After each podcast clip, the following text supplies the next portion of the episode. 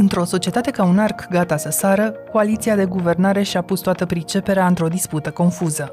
Două săptămâni, ministrul energiei s-a războit cu furnizorii de gaze și de energie electrică, fără ca statul să poată spune nici acum câte facturi din ultimele luni au fost calculate greșit și câte sunt, prin prețurile mai mari, consecința unor politici proaste. Am văzut mai că... plătim factura la hoț sau nu mai cum plătim, să plătim, și ne mutăm? Cum să plătim nu o mai factură plătim. la un hoț? Evident Un că spectacol politic al opozanților aflați de fapt la putere a ocupat agenda și ecranele.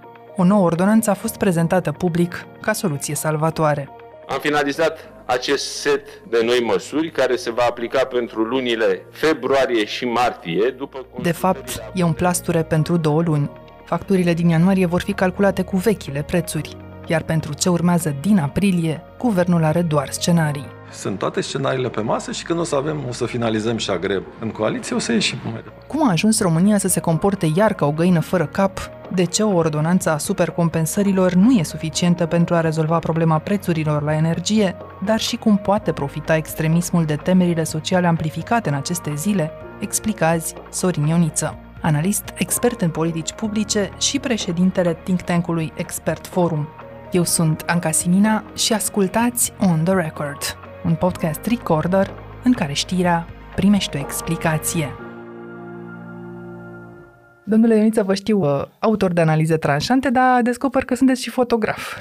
Amator, dar cu mult entuziasm. Vă propun atunci un stop cadru asupra acestui început de an în România, pentru că m-ar interesa ce vedeți în jur cu acest ochi de analist și de fotograf totodată. Eu văd uh, multă dezamăgire, e ceva confuzie pentru cei care își puneau speranțe să avem un fel de leadership politic care să ne ducă undeva, dar probabil că societatea atâta vreme când nu apar șocuri foarte masive, externe sau nu o luăm pe căi cu totul exotice, va rezista ca și până acum, ca și înainte și după ce am intrat în UE, deci cumva ne trage înainte un val care este mai mare decât noi, decât țara noastră. Și într-un fel e, știți, poporul neguvernat uh, merge încet încet în sus spre bine și atâta vreme cât va exista o Europa și o Uniune Europeană și un proiect, așa cum a fost el, toate aceste decenii, cred că ne ducem spre el dar uh, nu conduși de cineva politic, ci mai curând în pofida a ce face politicul sau complet paralel cu ce face politicul, care e un fel de show, așa un epifenomen, cum s-ar zice. E ceva colateral la care te uiți seara la televizor, te amuzi, te enervezi, dar nu prea are o legătură cu viața ta,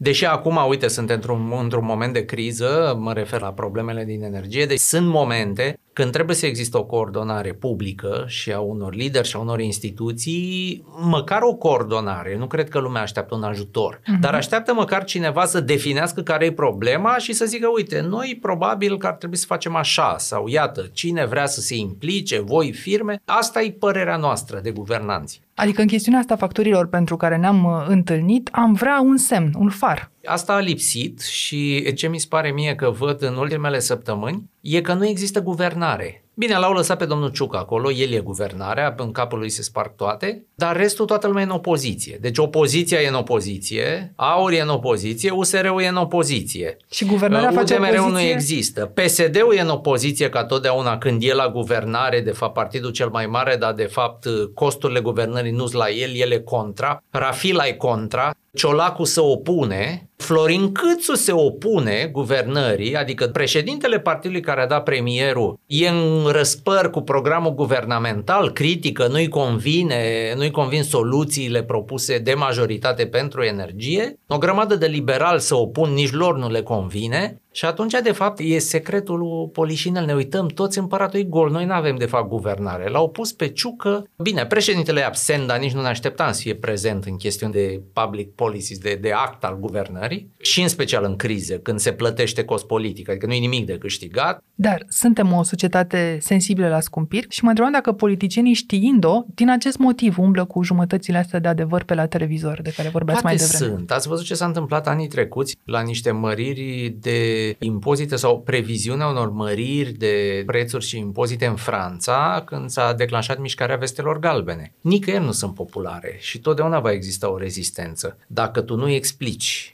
nu convingi oamenii, nu ți asumi la un moment dat ca lider politic, păi nu se poate face așa, tu te aștepți să te iei tot timpul să fii pe vârful sondajelor. Pe curba Gauss totdeauna te uiți așa, stai cu indicator, că numai asta fac politicienii români. Atunci nu o să faci niciodată nimic. Dar nu e mai puțin adevărat că și oamenii își mai schimbă opiniile dacă li se explică, dacă sunt angajați în consultări reale, dacă li se spune din timp, deci nu dacă vine cineva peste noapte cu măsuri peste ei, așa. Nu e cazul acum la noi, în această criză uh-huh. energetică, nu vreo decizie politică adusă aici, ci efectiv realitatea. Putem menționa pentru cei care nu au fost foarte atenți cauzele astea internaționale, până la urmă prețul energiei s-a scumpit peste tot, regionale, dacă ne uităm la ce se întâmplă în Ucraina și cu Gazprom și ce s-a întâmplat în toate aceste luni, cu Rusia și cum a manipulat prețul uh, când a putut. Cât de bine a coordonat Europa acest început de tranziție către verde, totdeauna Poți să spui că nu trebuie așa, trebuie invers. Poate Germania a renunțat prea repede la nuclear, dar astea sunt cauzele externe. Noi avem și cauza internă cronică, boala cronică a lipsei de investiții în sectorul de producție. Și aici sunt niște confuzii foarte mari sau sunt niște confuzii curioase, câteodată dorite, pentru că toată lumea știe că producția de energie, în special de electricitate în România, e de stat, e în majoritar de stat. Și atunci toată discuția se duce așa într-un aer uh, ideologico-aerian, uh, ca și când ar veni unii care produc și ne le scumpesc și noi vrem să dăm și aia făcut banii din țară.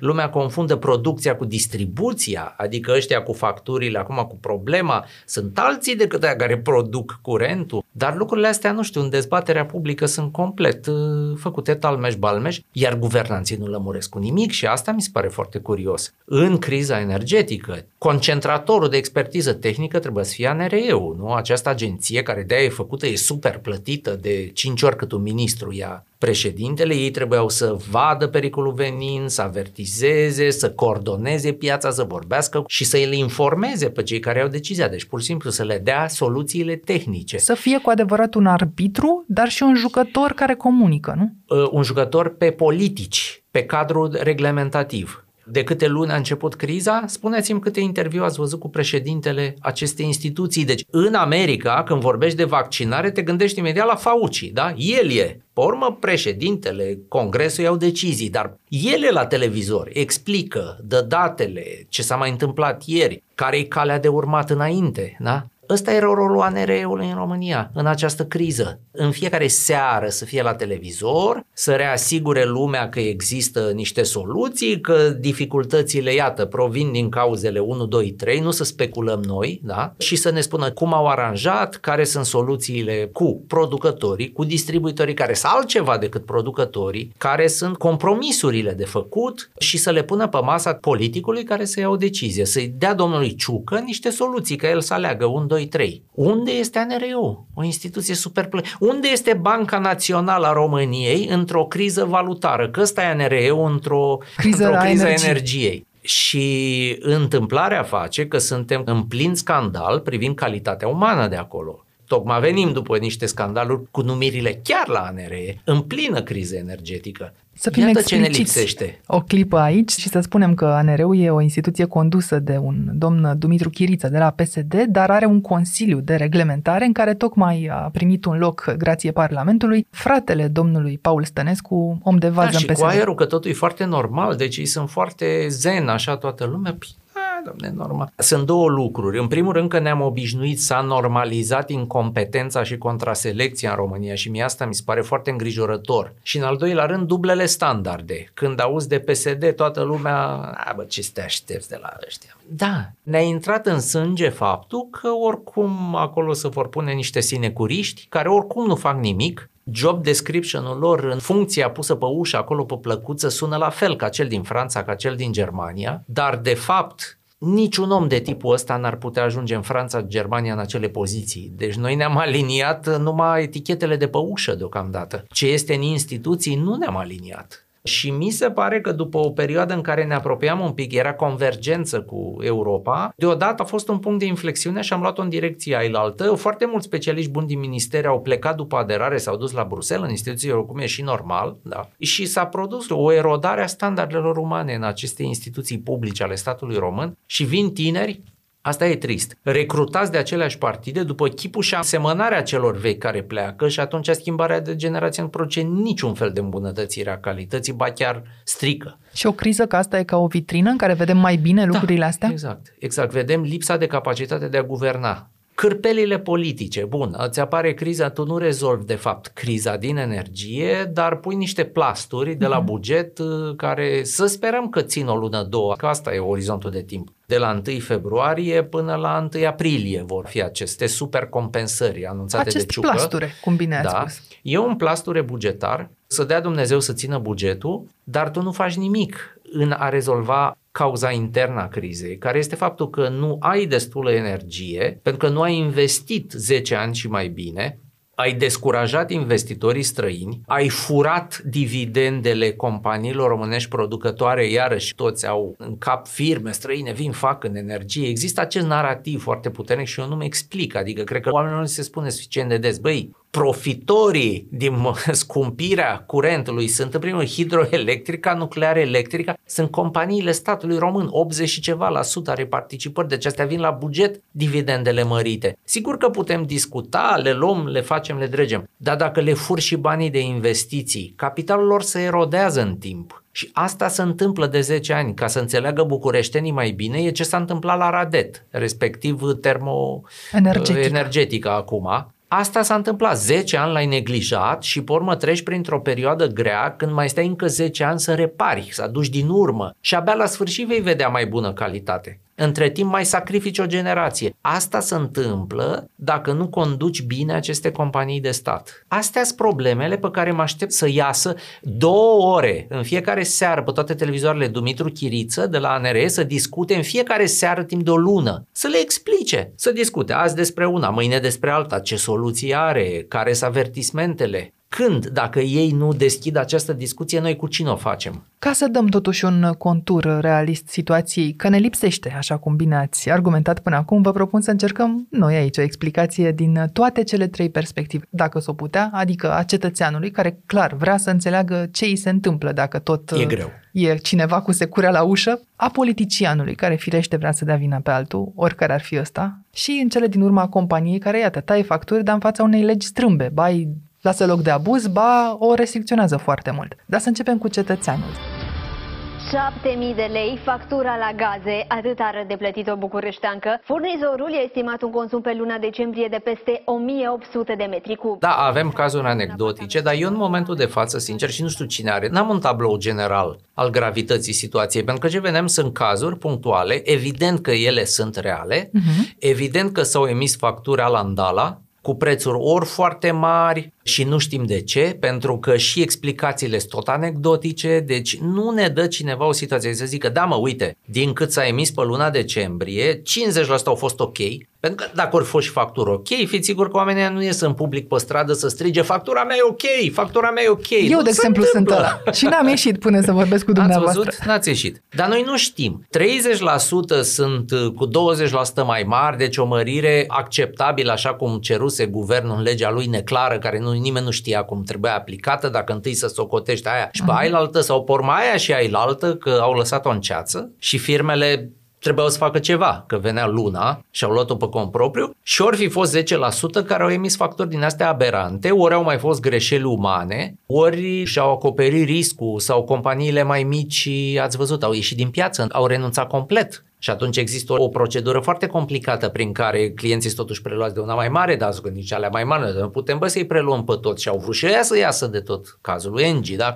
Și sunt contracte noi la mijloc care au prețuri noi. Situația fiind atât de complicată și, cum se zice, multicauzală, adică sunt multe cauze, interne, externe, trebuie să ai, cum să spun, capul limpede, să te pricepi un pic, să ai o discuție serioasă, echilibrată, să lași emoțiile deoparte ca să vezi ce se întâmplă. Ori condițiile astea nu se prea întrunesc. Și atunci este un subiect perfect pentru trolling, care poate fi deliberat sau nu, să pretează manipulărilor politice, care pot avea și agenda, să pretează înfloririi discursului anti-european, anti-vestic, dar dacă vreți și anti-estic, deci cu cât strigi mai tare și cu cât mizezi mai tare pe emoție și propui explicații reale, dar exagerate sau complet conspirative, lucrurile astea merg. Mm-hmm. Pentru că în rândul unui public derutat, stresat de tranziție, de pandemia care nu se mai termină, și s-a adăugat această chestie, e un teren foarte fertil pentru explicații de tip bazaconie. Iar când apele se tulbur, apar și pescuitorii și mie de asta mi-e teamă de fapt, că din fericire nu avem campanii electorale în România, dar alte țări au, în jurul nostru,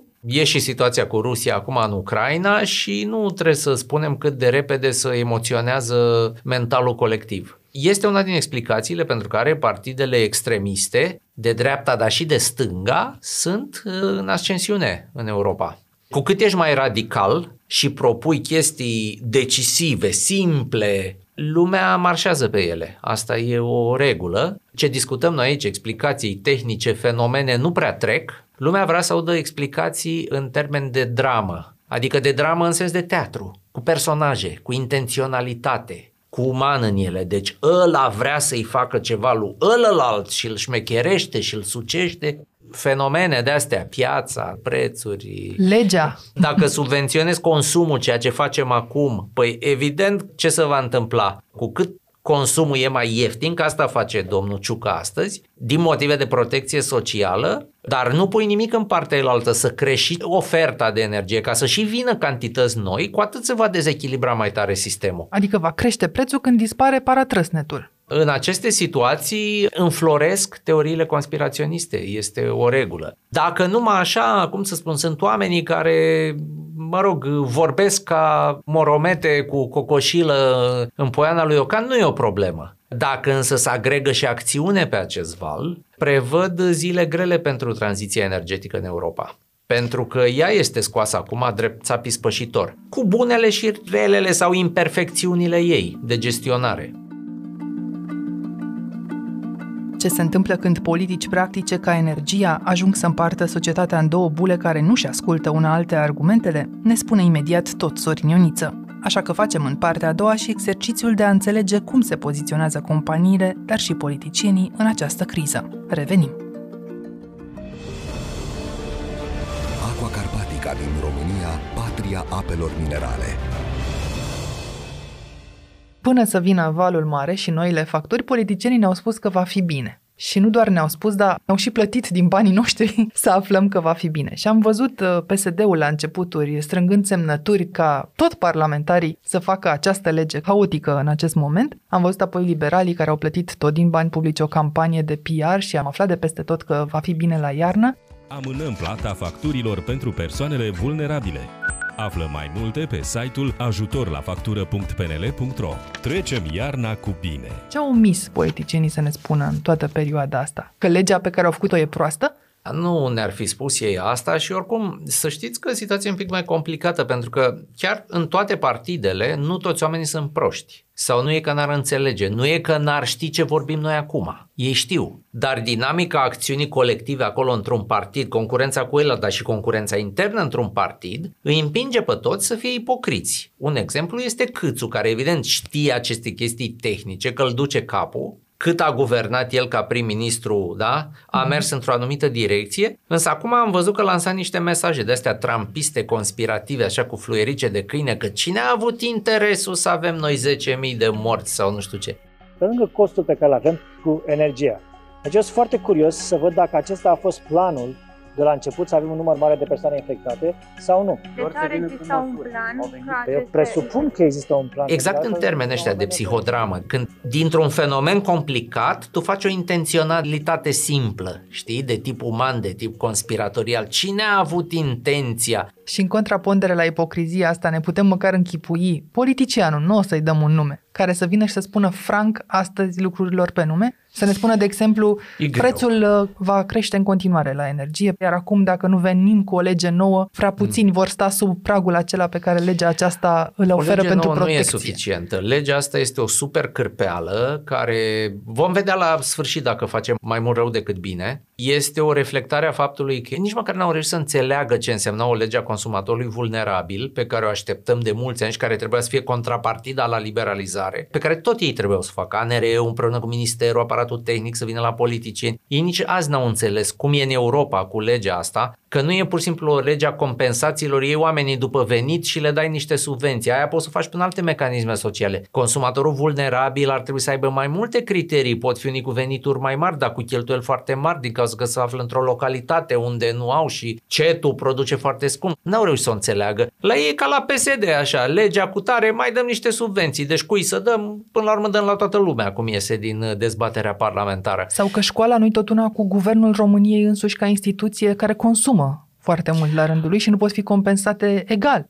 Singura politică pe care știu să o facă este să dea niște compensări, subvenții după ce să ciorvăiesc în Parlament și unii vin cu o propunere și iese un pom de Crăciun, ca de obicei, și nu mai are nicio coerență. Bun, astea trebuiau făcute în cadrul unui pachet de legi. Trebuia să auzim ce au de gând să facă cu acele investiții în offshore Sigur, nu rezolva iarna asta, că nu-ți vine investitorul să dea drumul la gaz mâine. Dar dacă vrei să nu mai ai această problemă peste 5 ani, trebuie să te gândești de acum. Să văd un plan de investiții, ce au de gând să facă cu aceste centrale vechi, ineficiente, pe care ne bazăm noi acum să producă curent, cum facem noi tranziția, cu ce echilibrăm regenerabilele care sunt foarte fluctuante, care e planul de viitor, deci trebuie să discuți un pachet. Nu rezolvi problema compensând. Compensarea trebuia să existe ca parte dintr-un pachet mai mare. Instabilitatea e scumpă. Dar lumea nu înțelege asta, asta e un principiu foarte abstract și îl vedem acum în energie. Te întreb de ce a pus la nu știu cât, costă 50%? Din multe motive. Poate că și speculează, poate că n-a înțeles, poate că sunt și erori umane, sau poate Dar că nu crede că guvernul îi va da banii ăștia prea Pe curând. medie ca să-și acopere riscul, de-aia și le-a pus. Pentru că toți se așteaptă că nu-i va da sau că nu-i va da la timp, că și timpul costă bani. Una e să-mi dea bani acum, alta să-mi dea peste 3 luni, alta că eu am credite la bancă, nu? Nu vreau să-i justific, pentru că, încă o dată, noi nu știm ce e acolo și asta e nebunia nebuniei. Nu avem o instituție publică să ne spună această chestie simplă. Măi, români, uite, am stat uh, două săptămâni ne-am trimis toți inspectorii ăștia care iau 5.000 de euro pe lună, au făcut turul principalelor producători, le-am luat sumarul de probleme și iată statistica facturilor. Jumate sunt ok, încă un sfert sunt un pic prea mari și un sfert sunt odioase. Și sunt astea de care auziți voi la televizor. Nu asta ar trebui să facă? Ați trecut făcând pasul ăsta spre perspectiva companiilor, a doua perspectivă din care voiam să vedem lucrurile și e de sesizat aici și că jumătate din amenziile pe care statul le-a dat, le-a dat companiei Electrica. Dar compania nici statului. E aici un semn de deprofesionalizare prin politizarea mulți ani la rând a acestor companii? Și asta trebuie spus. Sunt companii totuși în care statul are cuvântul decisiv. În producție, clar, deci statul român în momentul de față are în mână decisiv producția de electricitate și în mare parte de gaz în România. Deci când se scumpesc aceste produse, da? banii în plus se duc la stat, ca să nu aibă cineva impresia că ne fură nu știu cine sau că se duc în Rusia sau în Austria sau în Statele Unite, da? Grosul banilor. Deci tot statul beneficiază. Când vine domnul Ciucă și zice că plafonăm prețurile, asta înseamnă că reduci veniturile unor companii predominant de stat practic muți banii dintr-un buzunar în altul sau îi lași să, cu prețuri mai mari, dar le iei banii și îi pui în subvenții. E tot aia. Deci până la urmă sunt tot banii noștri peste tot. Și dacă îi gestionăm prost și imprevizibil, aici este pierderea netă. Imprevizibilitatea ne creează aceste costuri, inclusiv în perioade de astea tulburate, cum e criza asta energetică, unde, într-adevăr, șocurile au venit din afară. Dar noi aveam un sistem fragil înăuntru și prost condus. Și atunci a, a fost așa ca o rază de lumină pusă pe o șobolăneală. Înainte mergea din inerție. Cât era energia rezonabil, se emiteau facturi, lumea plătea, ăia stăteau, își luau lefurile, nu făceau nimic. Când s-a pus farul pe ei, s-a văzut că nu-ți bun de nimica și că suntem pe compropriu. Să spunem și că decizia politică, de moment cel puțin, e un preț limitat timp de două luni, adică februarie și martie, și un plafon de consum ceva mai mare decât îl avem uh, acum, adică vom putea consuma mai mult ca să primim de la stat acea subvenție, compensare. Deci au mărit baza celor eligibili pentru subvenții. Despre pentru că erau foarte puține da, acum, da, de da. fapt și de drept. Și noi acasă vom plăti cel mult 68 de bani pe kilowattoră, iar firmele mari cel mult un leu pe kilowattoră pentru curent electric și la gaz limita scade de la 37 de bani Bun, la 31 asta este în de lege. bani. Întrebare lumea are impresia că în România e suficient să trece o lege și că mecanismele de implementare sunt pur și simplu așa, de la sine, adică presupunem că totul merge 100% eficient. Când vin normele de implementare la aceste legi? A, data trecută au venit într-o lună. Așa, între timp firmele alea ce o să înțeleagă? Aceiași distribuitori la care ne-am zbor și până acum. Cum o să procedeze? De fapt, ăsta este mediul administrativ din România pe care lumea nu-l vede, pentru că e dincolo de ce se petrece la televizor când iese un ministru și anunță am rezolvat problema. Nu! De fapt, n-ai făcut nimic. Cursa abia de atunci începe. Implementarea e drama României, la orice.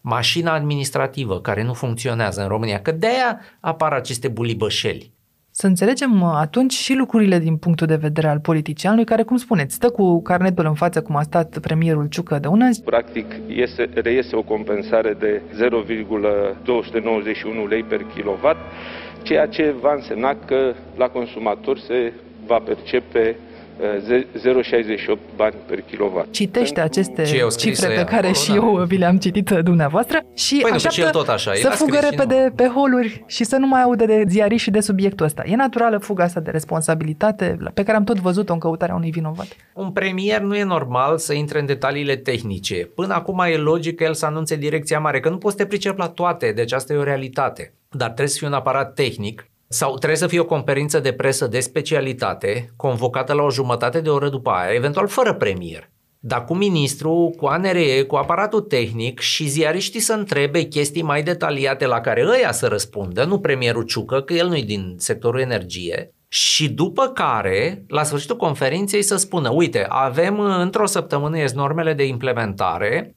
avem aceste puncte de contact. Stimați colegi din industria de distribuție de energie electrică și de gaz, sunați aici când aveți o neclaritate. Uite aici, lista de funcționari care răspund și vă vor da lămuriri. Cum calculați facturile noi, cum se compensează, în ce ordine, cum le pui și nu știu ce neclarități ori mai... Că o să apară multe întrebări pe parcurs. Uh-huh. Cine le răspunde lor la întrebări? Deci dacă noi am avea o mică companie de distribuție de energie electrică, noi vrem să fim onești, nu vrem să furăm, nu vrem să încărcăm lumea la facturi. Nici să Cine... ne auzim numele seara la televizor pe lista neagră. Dar nici să dăm faliment și nici să venim cu bani de acasă.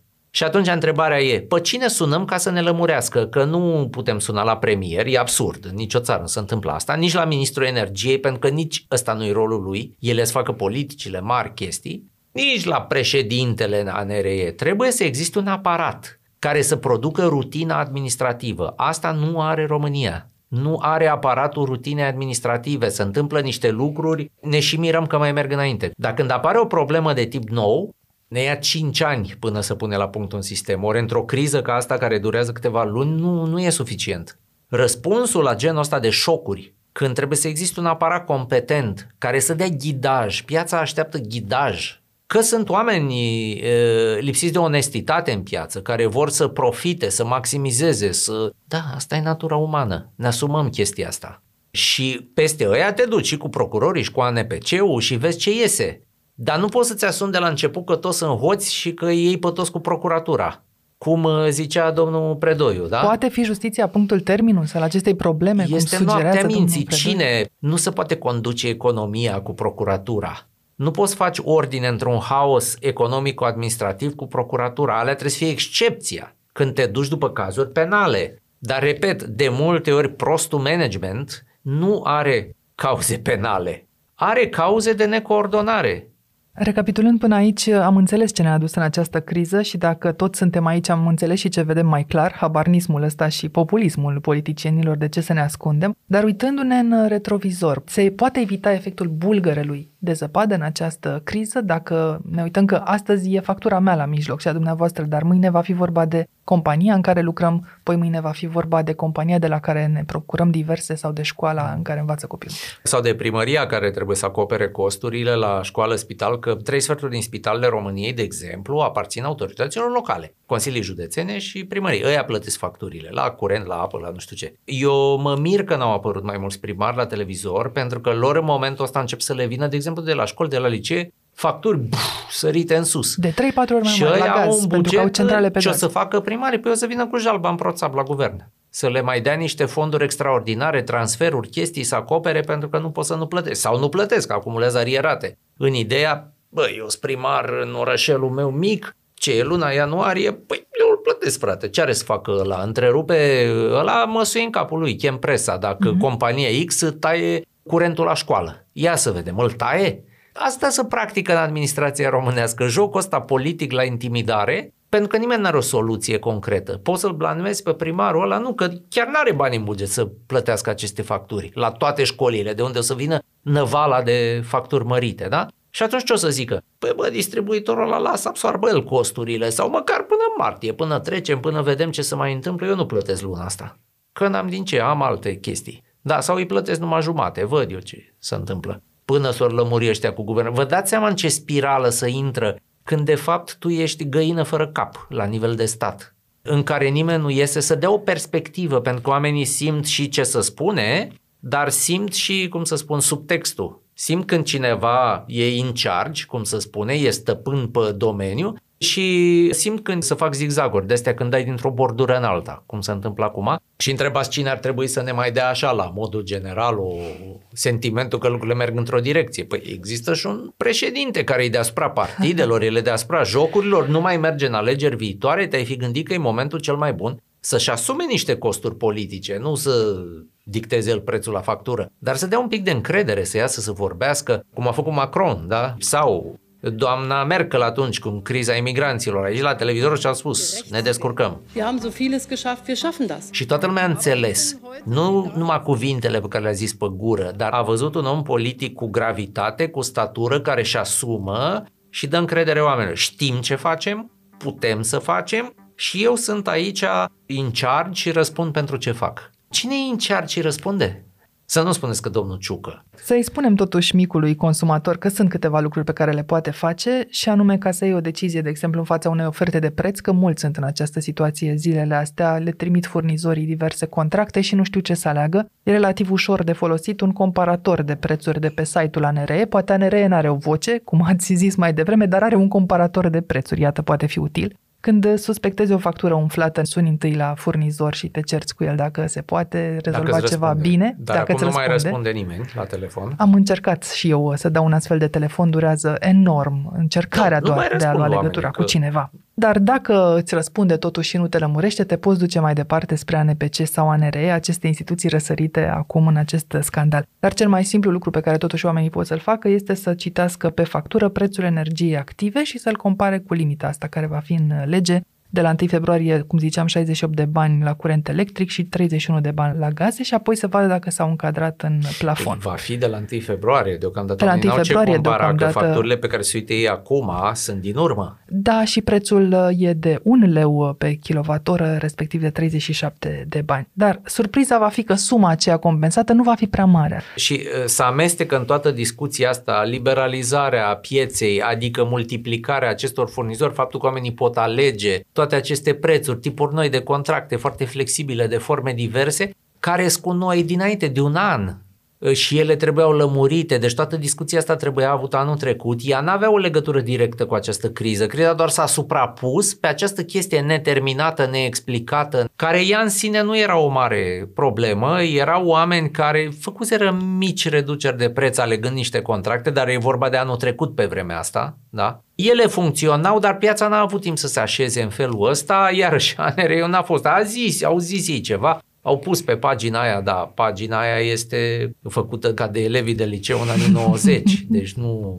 nu e o pagină friendly. Pe paginile distribuitorilor, iarăși, alea mai cu muțunache, mai făcute așa cu tot felul de meme de astea de grădiniță și cu multe lozinci corporatiste, dar iarăși e greu să găsești informația clară, precisă, rece la subiect. Cum ți se calculează ție exact? Că nu-i numai aia, mai sunt și alte tarife, îți mai bagă diverse comisioane, chestii. E greu, e greu să calculezi. Și discuția asta, dacă noi reușeam să o avem anul trecut, să ne enervăm și să ne Mhm. calmăm timp de șase luni și să ajungem la un capăt, era bine. Dar a fost lăsat așa la plezneală în aer. A mai trecut o etapă de liberalizare, nu știu ce, mai vine alta, deci ăia și-au luat liniștit salariile, nu s-a agitat nimeni să își facă un upgrade la pagina de internet măcar, măcar instituțiile publice. Ei trebuie să facă o pagină ca lumea în care să poți să cauți informația repede, friendly, comparatoare și să comunici prin ea Și atunci ce fac și ei? Trimit procuratura, ANPC-ul. Deci asta este, știi cum, ca atunci când,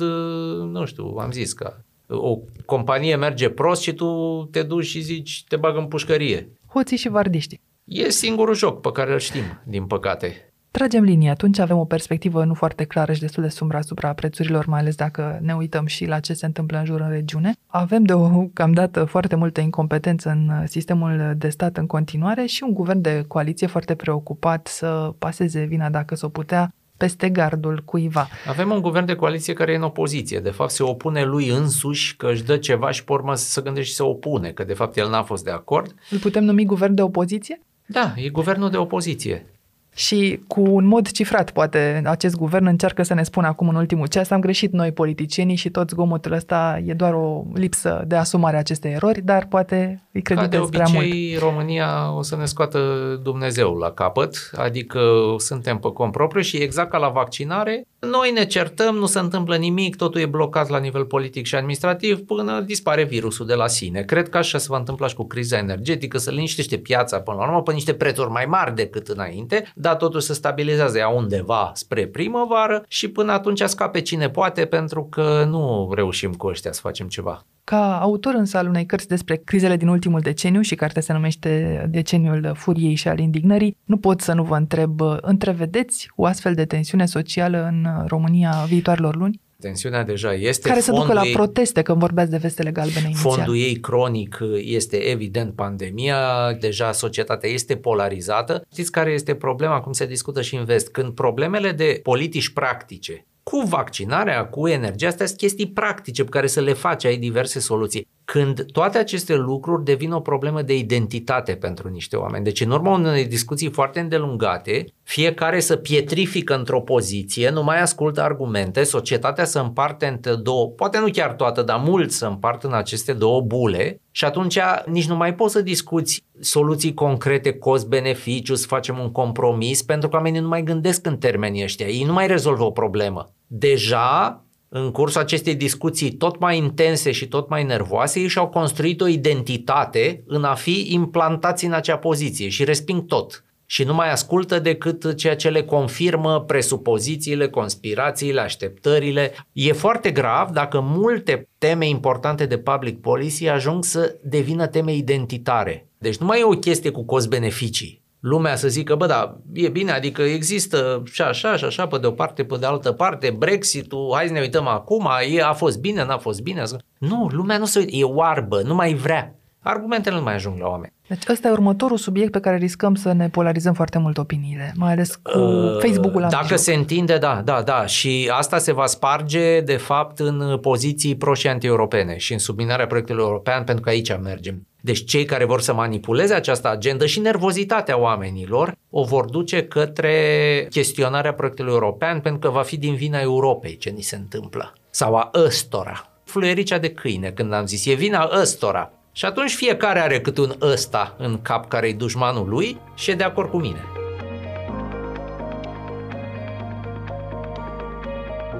Ați ascultat On The Record, un podcast săptămânal produs de Recorder și susținut de Banca Transilvania. Dacă informațiile v-au fost utile, ne-ar bucura să trimiteți acest episod către un prieten. Suntem pe orice aplicație de podcast și pe canalul dedicat de YouTube. Iar ca să nu ratați niciun episod, nu uitați să dați subscribe. Vă recomandăm să ascultați și podcastul BT Talks, disponibil pe bancatransilvania.ro podcast. On the Record are ca editori pe Cristian Delcea și pe Mihai Voinea. Eu sunt Anca Simina și mă găsiți pe anca.simina.arondrecorder.ro Ne reauzim vinerea viitoare!